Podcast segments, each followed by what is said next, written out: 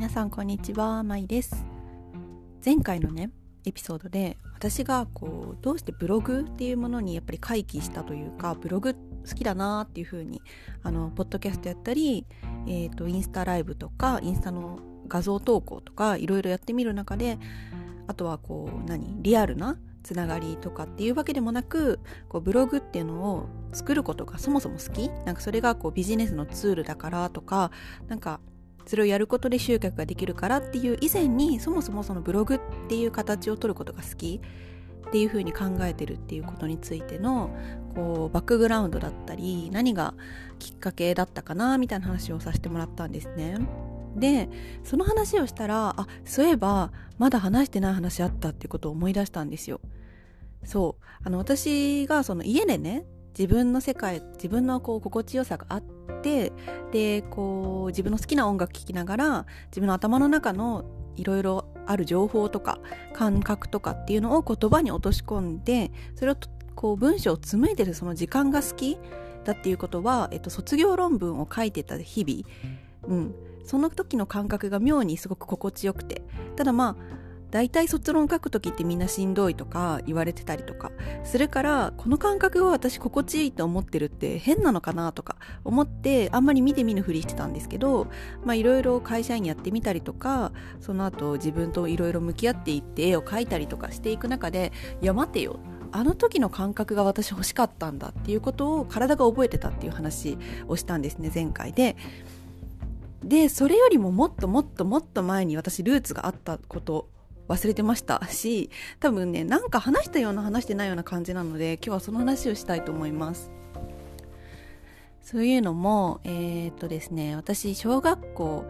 2年生の時に、まあ、その日本に帰ってきてで日本の小学校に転入したんですけどその私のお父さんの会社のなんか社宅みたいな感じのアパートアパートっていうか、まあ、団地かな団地にで育ってたんで育ってるんですね私高校生までずっとその団地に10年ぐらい住んでてでその団地が一緒で小学校も一緒で仲良くなった女の子がいてでその子があの2年生の間は一緒にいたんだけどその子また3年生の時に転校して行っちゃったんですよ別の地方に。で私その子とねその後手紙をめちゃくちゃやり取りするようになるんですね。なんかたったの1年間しか一緒に小学生やってなかったんだけどあのむちゃくちゃ気があって一緒にねこう漫画描いたり絵を描いたりするのが大好きでで同じ団地に住んでるからいつも遊んでたんですけどその子とねずっと手紙のやり取りをするようになるんです。小学校3年生とか。だから当時の手紙まだあるんですけどあの大したこと本当に書いてないんですよ。なんか席替えしたよとか。なんか雪が降ったよとか。その子はね東北に引っ越したから。なんかそういうやり取りをしていく中であの本当に月に1通以上1通はでやり取りしてたかな。で、まあ、だんだんさ5年生6年生になっていった時に小学校のあの、なんか私もその子も結構まあちょっとませがきというかあのいろいろねあなんていうのかな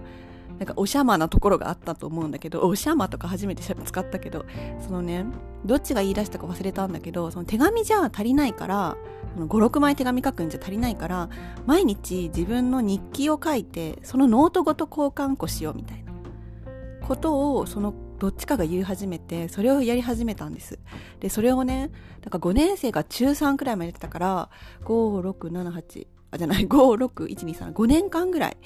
あの本当に毎日じゃないと思うけどまあ一冊ねこう100均とか文房具屋さんに売ってる可愛いさノートを買ってきてでそこに何月何日今日はこんなことがあったよとか今このドラマ見てるとかこの漫画新しいの発売してすごい面白いから読んでみてとかなんかこの男の子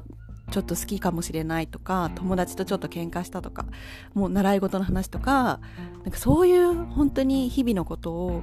あのノートに書いてで1冊終わるのが大体まあ20日なんか大体ノートって1冊2 3 0ページだと思うのねだから1ヶ月ちょっととかだったからそれをあのお互いねまた封筒に入れてでさ思い出すのが切手をさ120円120円みたいなちょっと重たいから普通のあの郵便じゃいけないから大きめの封筒にこうね切って貼ってとかでお母さんに「どうしようこれ届くかな?」とか言ってなんか当時レターパックとかないからさ多分わかんないからなんかそういうことやってたんですけどそうそれでその丸々日記ごと交換してたんですね。でそれが本当にね何冊あったかなだいぶあって。で何の話かっていうと私はだから10歳くらいからもはやこれはブログだったんですよね意識が。あのしかもその大多数に向けて知らない大多数に向けたこう何？アフィリエイト目的のブログとかで意識ではなく本当に私のことを好きでなんかこう私の考えも好きで話聞きたいと思ってくれる人に向けてのでもあの直接喋るとかではなくしかも時間をかけ時間を経てそれが読まれるっていうもそういうことのもとであの言葉を書いていく自分の今日の感じたこととかを書いていくっていうことをね5年生からやってたんですよ小学校の。そうでそれが今にめちゃめちゃつながってるってこと話してなかったですよね多分。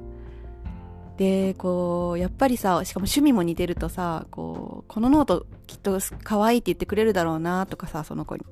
でちょっとさエンタメ精神っていうか何サービス精神？あのお気に入りのシール貼ってデコったりとかさあの当時やっぱり文字を装飾して書くとかってできる子がなんだろう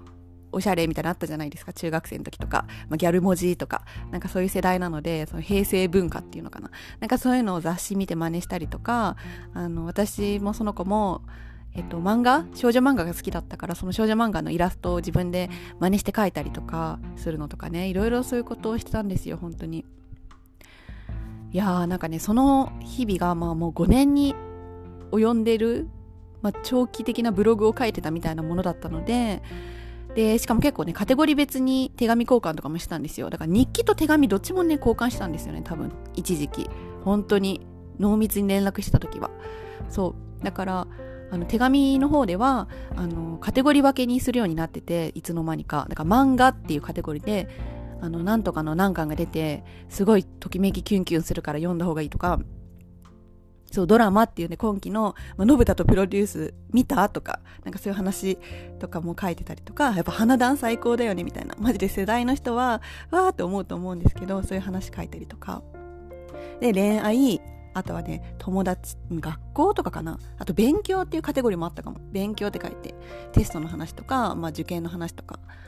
受験の話はないかな。うん、まあなんかちょっと、そういういろいろね、思ったことを、あのカテゴリー別にしてたのも結構そのブログ的な脳の使い方だと思うんですよね。そうやって整理してたっていうのがもう私10歳ぐらいからやってたっていうことに、まあ、はたと気づきあやっぱこれって私もブログとかそういう文章を書くエッセイみたいなことを書いていくっていうことがかなり体に染みついてたんだなみたいないうことがね本当になんかうん分かってめちゃくちゃ人生を思い返してなんか愛おしい気持ちになりました。だからあのみんながみんなこうこうじゃこういうわけじゃないと思うし人によってはやっぱいろんなね直球でブログをやってたわけじゃなくても私の場合この多くの人がやってるわけじゃない特定の友達とそのノートに書いた日記ごと交換する交換日記ではないんですよ。日記を交換してるから返事は返ってこないんですよね。その自分の書いた文章に対しては。だけど相手が私が送っまあ、同じさ2023年の5月何をしてたかみたいなような感覚ですよね。そういうのを交換し合ってるっていうなんか特殊なすごくオリジナリティあふれるあのことだったと思うんですけどそういうことをしてた。これってでも構造とか抽象化させたらブログみたいなようなことだと思うんですよね。だからこういうのに似た感じであの自己表現していきたいとか思ってるこのリスナーさんの方々も何かしらのこうルーツみたいなものっていうのはあの忘れてるだけで実はあったりする可能性もあるしそういうふうに継続して何かをやったことがなかったとしたら今から継続することだって全然できると思うんですよね。本当に。そう。だきっとさなんかオラクルカードとか好きだなって思う人はもしかしたらその昔兄弟がやってたポケモンカードとかに影響されてる可能性だって全然あるしあの100人一首が好きだったとかなんか直球でその同じものをやってたわけじゃなくても何かしら似た要素があるものっていうのをなんかこう繰り返し繰り返し興味を持って繰り返し繰り返し夢中になっている可能性ってあるんですよ。だからあのそういうことをぜひぜひゆっくり思い出してみる風にでほしいなと思うしこのラジオがそういう風に思い出すきっかけになったら嬉しいなとか思います。ということで今日は短いですがあの私のルーツについて、まあ、ブログやっぱり文章を書いたり自分の気持ちをね記録に残していく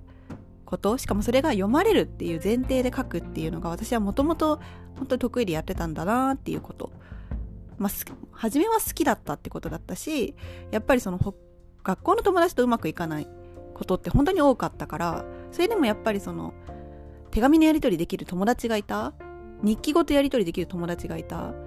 うん。ってことが本当に私の心の救いだったし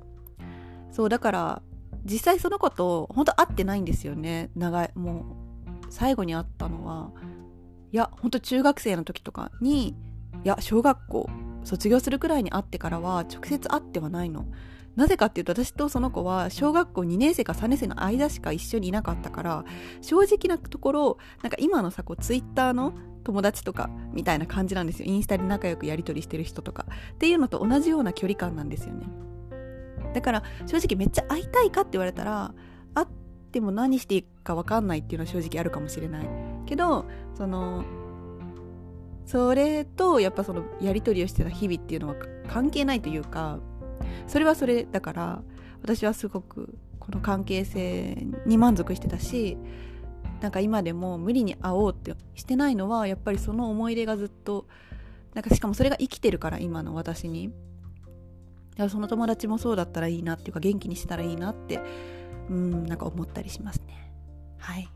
ということで今日は短いですが以上になります。バイバーイ。